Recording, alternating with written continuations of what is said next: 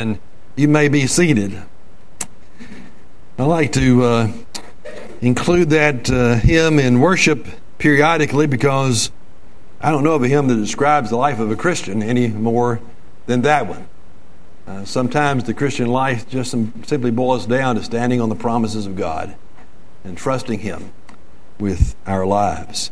So we turn now to uh, the scriptures and we pick up in uh, our study of Psalms. I appreciate Mason preaching in my absence last Sunday from Psalm 101, and we move now to Psalm 115. If you'll turn in your Bibles to Psalm 115.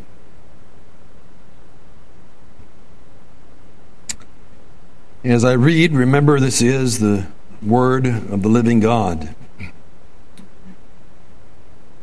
Not to us, O Lord, not to us but to your name give glory because of your loving kindness, because of your truth. Why should the nations say, Where now is their God? But our God is in the heavens. He does whatever he pleases. Their idols are silver and gold, the work of man's hands. They have mouths, but they cannot speak. They have eyes, but they cannot see. They have ears, but they cannot hear.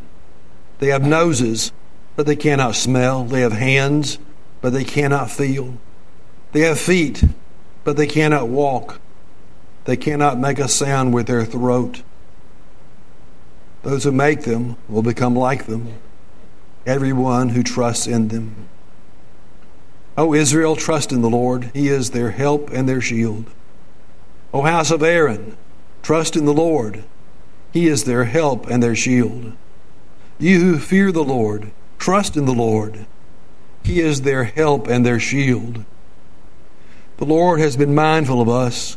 He will bless us. He will bless the house of Israel. He will bless the house of Aaron. He will bless those who fear the Lord, the small, together with the great. And the Lord give you increase, you and your children. May you be blessed of the Lord, maker of heaven and earth. The heavens are the heavens of the Lord, but the earth he has given to the sons of men. The dead do not praise the Lord, nor do any who go down into silence. But as for us, we will bless the Lord from this time forth and forever. Praise the Lord. And that is God's word. Let's pray. Lord God, thank you so much for allowing us this great and rich privilege, the freedom to do this in public, of reading your word together, studying it together, having it proclaimed for us. Father, we pray that you would cause us to treasure these times around your word and in your word. we pray that you would speak to us through it again this, this day, and that your Holy Spirit would take the words of this stumbling and fumbling preacher and use them effectively in the hearts and lives of your people. Father, we know that your word is living, it's active, it's sharper than any two edged sword. And we pray it would be that today in all of our hearts, that it would show us our need for Christ and draw us closer to Him. We make our prayer in His name. Amen. Well, you, if you've looked, you might think that the title of my sermon asks a rather odd question, which is Do you believe in God? After all, I'm asking that question to a group of people who are spending their Sunday morning in a church whose whole focus is on the worship of God. What a silly question to ask, isn't it? Do you believe in God? The real question is more expansive than that. The real question is this Do you believe in God as He reveals Himself to us in His Word? That is, do you believe in a God who has made you in His image? Or do you believe in a God that you have kind of formed and fashioned after your own image? You know, many people believe in a God that they think must be a lot like them. God acknowledged that problem in Psalm 50 where he said, You thought I was just like you. That's a real problem because God makes it clear He's not like us. You turn to those familiar words in Isaiah chapter 55. Most of us could quote it, we'll read it. Isaiah 55, verse 8. Where God said this For my thoughts are not your thoughts, nor are my your ways my ways. Whereas the heavens are higher than the earth, so are my ways higher than your ways, and my thoughts than your thoughts. The point is, God is not like us. God is so far beyond us and so far greater than us that we can't fully comprehend Him as He is. God is infinite. And we are finite. And we just can't get our minds around a God like that. And so, what we do many times, at least in our minds, is reduce God to something that we can understand. And that was the whole philosophy behind the making of idols, which is the historical context behind this song. People make an idol or a graven image because it's something they can control. It's not something that they that controls them. It's something they can understand because it's something they made, not something they can't understand because it's someone who made them. Now, today, we don't have idols as such that we make with our hands. We may have a far more serious problem. That we have idols that we make with our minds. We have these conceptions of who God is and what God is like and what God would do and what God wouldn't do. And many times, those conceptions of God we have in our minds don't fit with God, what, with what God tells us of Himself in His Word. And so that's the reason for the question this morning. Do you really believe in God? Do you really believe in the God of the Bible?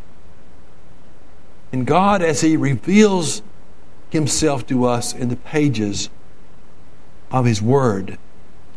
So we're going to go through this psalm this morning, trying to see how it is that God reveals Himself to us. And there are five things in this psalm that describe something of the character of God for us. And first, we see in this psalm that He is a God who reigns. Throughout their history, the Israelites struggled with idol worship. It's a it was kind of like their besetting sin. They just couldn't help themselves. You know, from the, the, the making of the golden calf in the wilderness to the, to the adopting the religion, the, the idols of the Canaanites in the promised land, they struggled with idol worship. And they lived among people who worshiped these idols. You know, idols were attractive because, you know, you could see them. If you wanted to, you could reach out and touch them. Their idols were in their places of worship, they were in their living rooms. There were no questions about who their gods were or where their gods were. But in the Jewish temple, you see, there weren't any idols. You couldn't see a visual representation of God in the Jewish temple. And so the question that's asked in verse 2 is a very relevant question. That is, why should the nations now say, or say, where now is their God? Where's the God of the Jews? We can't see him. We can't find him. We can't touch him. Where is this God that the Jews worship and the answer, of course, is given in verse 3. Where is our God? Our God, the text says, is in the heavens. You see, God doesn't dwell in a place made by human hands. He is, as the text says, in the heavens, which represents the place of supremacy and power. That's where the throne of God is. And that's the place from which He rules over all that He has made. I want you to notice in this first part of verse 3 the two aspects of God that we find. Notice it says that He is our God. He, he's a personal God.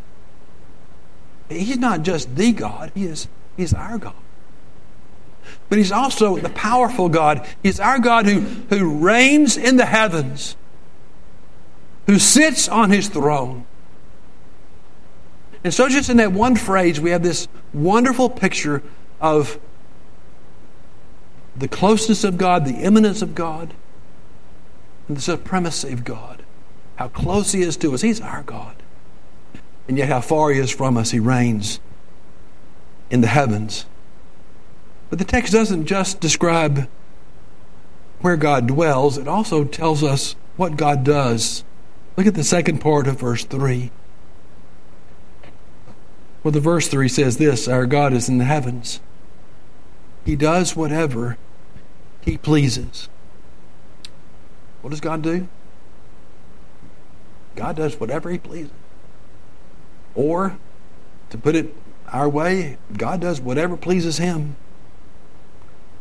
We've kind of turned the tables around, I think, in contemporary Christianity. And we tend to think that God's primary purpose is always to please us. But that's not what the Bible teaches. You know, the Bible teaches God does what is good for us, but God does what pleases Him.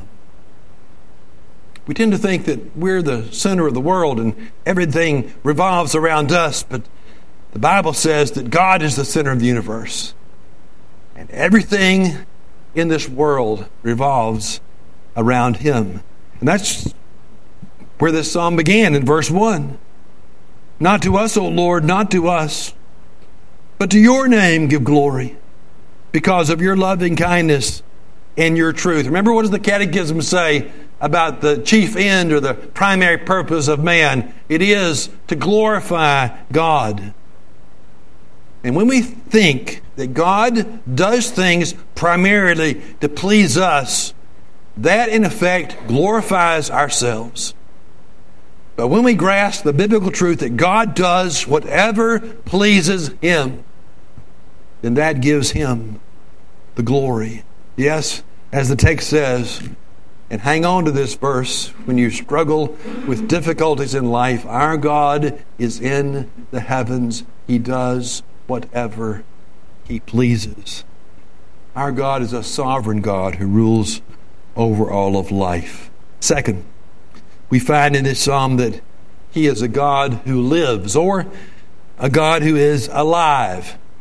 In verses 4 through 8, we see this graphic contrast between the idols of the pagan nations and the true God of the Bible. Again, you know, Israel has struggled with it off and on throughout their history. And so in this psalm, there's a, a contrast, a stark contrast between our God is who in the heavens and, and who does whatever he pleases, and the inanimate gods of the heathen nations, the pagan nations, the idols made of wood and stone and gold and silver and all the rest by the hands of men. Look at how the text describes in verses 4 through 7. Their idols are silver and gold, the work of man's hands. They have mouths, but they cannot speak. They have eyes, but they cannot see. They have ears, but they cannot hear. They have noses, but they cannot smell. They have hands, but they cannot feel. They have feet, they cannot walk. They cannot make a sound with their throats. Everyone, those who make them become like them, everyone who trusts in them. Notice that these idols, verse 4, even though they're silver and gold, expensive things, they are simply things made by the hands of men. Isaiah talks about the futility of it.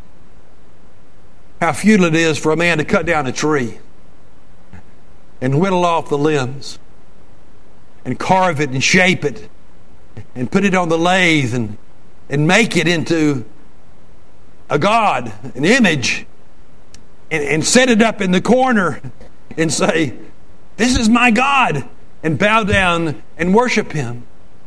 Again, it's about as foolish as the Israelites in the wilderness who Aaron had them bring their gold to him and he melted it down and they formed it and fashioned this golden calf. And folks, it's in the Bible. He says to them, This is your God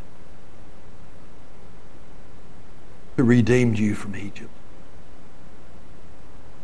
They're just the work of men's hands. And notice how graphically the text describes how futile that is. Again, we're told that they have mouths, but they can't speak. They can't share advice. They can't give instruction. They can't provide direction or guidance or issues laws or commands. They can't give promises. However, our God is one who speaks and speaks loudly, doesn't he?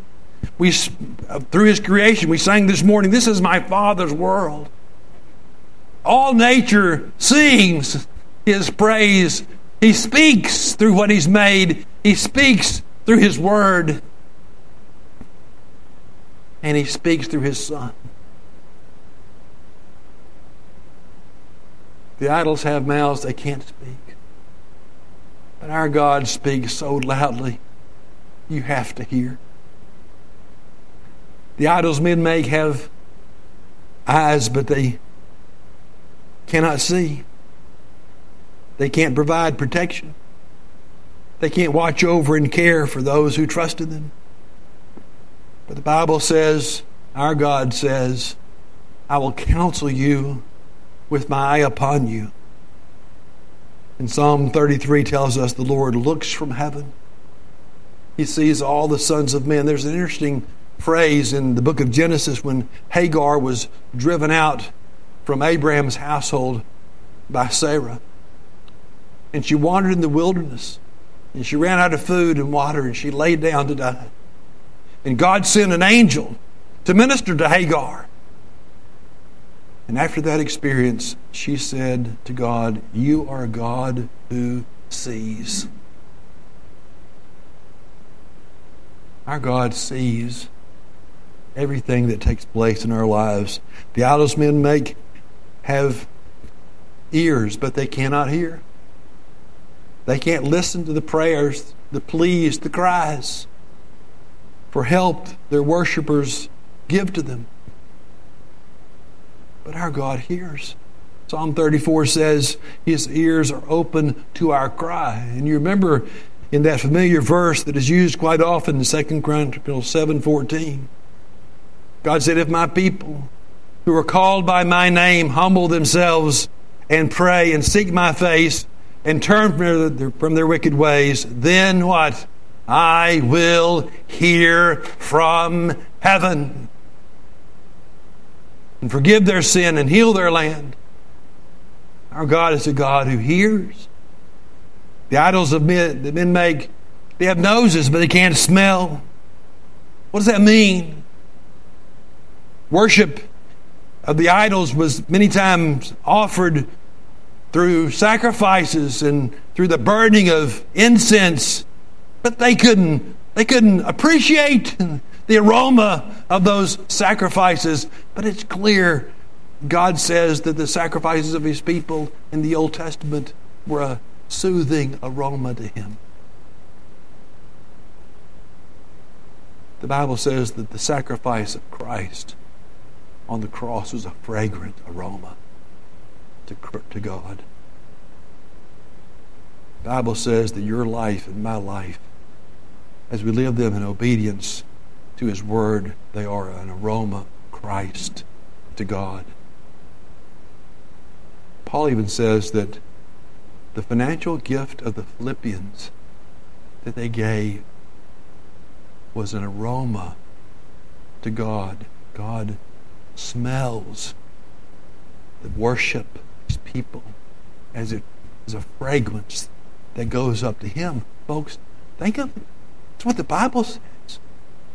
Our worship is a fragrant aroma to God. And our worship is true and our worship is pure this morning. Our worship, even this group here among us on Windmill Drive in Meridian is a fragrant aroma to our God. Text says our the idols that men make have hands, but they can't feel. They can't move them, so they can't do anything for those who worship them. The Bible says our God literally formed man, shaped man with his hands. Throughout the Bible, there's continual reference to the hand of the Lord. And it's referred many times as an almighty hand, a powerful hand, a righteous hand, a strong hand. Many references are made to the right hand of God, which is the hand of power and might and authority. Our God uses his hands in our lives. The idols men make, the text says, have feet, but they can't walk. They can't go anywhere. They can't carry any load. They can't bear any burden. In fact, it's ironic, isn't it? The people had to carry their idol.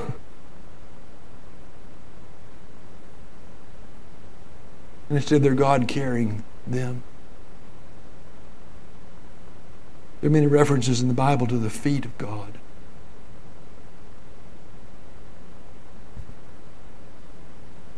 One day we'll bow down and worship at His feet.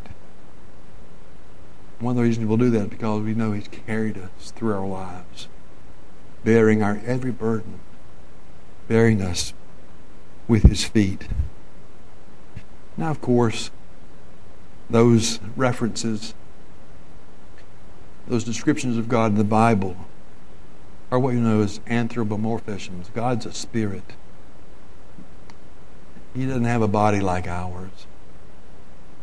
But the Bible uses human characteristics to, to describe divine attributes. Isn't God gracious to teach us the known or use the use the known to teach us the unknown or the unknowable. Now, the greatest tragedy is found in verse 8, where it says this Everyone who trusts in them will become like them. Those who make them will become like them. Everyone who trusts in them. You see, those who worship idols lose their spiritual senses. They become deaf and blind to the truth of God's Word. There's a real sense, folks, in which we become like the one that we worship. That's a part of our worship, isn't it? We want to be more like the God that we worship. And so we want to make sure that the God we worship is the true God, the living God, the God who reigns in the heavens. Then there's a third description of God in our text, and that's a God who helps. You know, we sing a hymn by Isaac Watts sometimes. Has the words, O God, our help in ages past, our hope for years to come. Those words accurately describe, I think, what we find in Psalm 115, verses 9 through 12. Excuse me, 9 through 11. Where it says this, O Israel, trust in the Lord. He is their help and their shield. Again, into verse 10, He is their help and their shield. Into verse 11, He is their help and their shield. God is our helper. And God is our shield. Aren't you thankful for that? Aren't there times in life where you just don't know what to do? And aren't you thankful that God promises to be our help in those times of need? We've been studying the, the Holy Spirit on Wednesday nights, and when Jesus promised they asked the Father to send the Holy Spirit. He said, I'll ask Him to send the what? The Helper. You and I have the great blessing and benefit that is far greater than even this psalmist had. We have the Holy Spirit now with us, forever present, to be our continual help. The book of Hebrews tells us to come confidently before the throne of grace that from Christ we might receive grace to help in times of need. God is our helper. And He has given us the Holy Spirit and Christ to be daily means of help to us. But He's also our shield, our defender, our protector. You know, when, when God called the descendants of Abraham to himself, brought them to be his own people. He promised, I'll be your God, you'll be my people. And part of their promise included to be their defender and their protector, to be their shield. And some things happen in our lives, we think maybe God let his shield down and something hit us that shouldn't have hit us. Folks, that never happens. Never happens.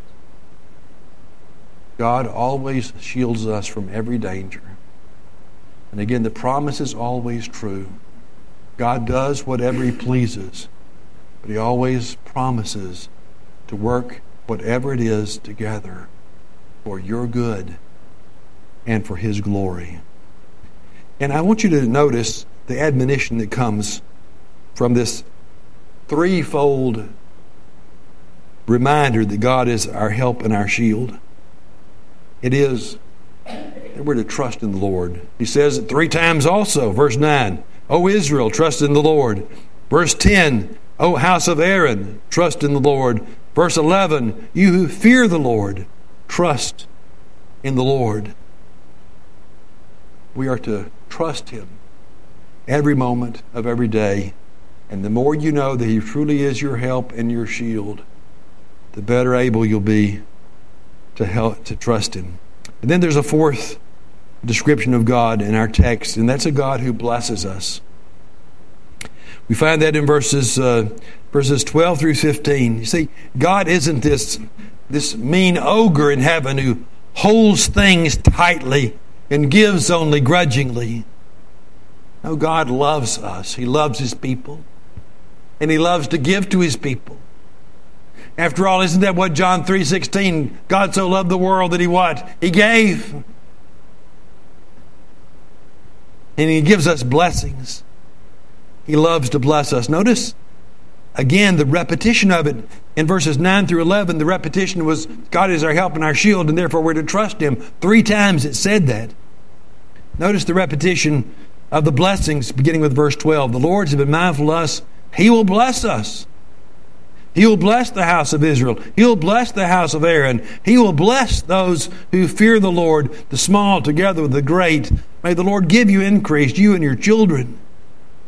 May you be blessed of the Lord, maker of heaven and earth. Now, there's a real sense in which the psalmist is still contrasting the idols of men with the true and the living God. The idols are no help. The idols are no shield. The idols provide no blessings. But our God does all those things. Now, notice how personal these blessings are. Verse 13 You'll bless those who fear the Lord, the small together with the great. God's no distinguisher of people. He gives his blessings to the small as well as to the great. Verse 14 He blesses our families. May the Lord give you increase, you and your children. May you be blessed of the Lord, maker of heaven and earth. Think of it. Again, don't pass over it too quickly. These are the blessings that come from the Creator from the one who made heaven and earth. And if you want to know the most profound thing, perhaps, in this whole psalm this morning, that is it. Do you realize how magnificent our God must be, who is the creator of all there is, this vast universe in which we live? And yet, this God, this maker of heaven and earth, chooses to bless you and to bless you and to bless you and to bless me. Folks, that's amazing. But this sovereign God who reigns in the heavens, who does whatever he pleases, who made heaven and earth, who rules sovereignly over all there is, blesses you in specific and particular ways.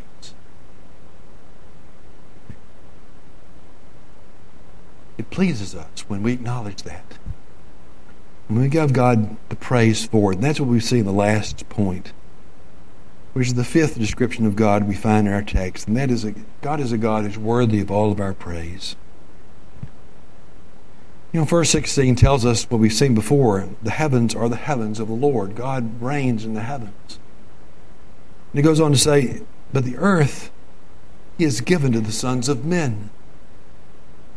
God reigns in heaven. He's created the earth. He's put us here. You know, the cultural mandate found in uh, Genesis chapter 1 be fruitful, multiply, subdue the earth, tend it, take care of it. God's given the earth to the sons of men. We're responsible for taking care of this world in which we live. While God reigns in the heavens. Now, verse 17 has given some people trouble over the years. I believe it makes complete sense in the context of the psalm. What we find in verse 17 is this The dead do not praise the Lord, nor do any who go down into silence. Well, this psalm's been talking about the futility of idol worship, hasn't it? How those who make them will become like them. Not only are the, are the idols spiritually dead, but those who worship them are spiritually dead. And the dead don't praise the Lord, either in this life or in the life to come. And then there's the great contrast between verses 17 and 18. While the dead don't praise the Lord, while those who are do not acknowledge him, do not honor him as God, we do. But as for us, the text says, we will bless the Lord from this time forth and forever. Praise the Lord. This psalm begins and ends with that note of praise. Verse 1 Not to us, O Lord, not to us, but to your name give glory. Then he goes through this graphic description of the futility of idols and how they don't, and the worshippers of them don't give praise to God, but it ends with that wonderful assurance. But as for us, we will. As for us, we will bless the Lord from this time forth and forever. This psalm gives us great reason for doing that, doesn't it? Our God is in the heavens. He does whatever He pleases. He sovereignly rules over this world He's made. He is a God who is alive, a God who lives, a God who ministers to you every day. He's a God who is aware of everything that you do. He's a God who blesses His people in particular ways. And for all of that, all of that, and especially because of the gift of His Son to be our Savior, we'll bless Him now and forever. Let's pray. Lord God, thank you so much for your word. We thank you that you are such a God as described here in this psalm. And we pray that we would embrace you as such. We would believe in you as you reveal yourself to us in your word. And Father, may we give you all the praise and glory because of it. We ask it in Jesus' name. Amen.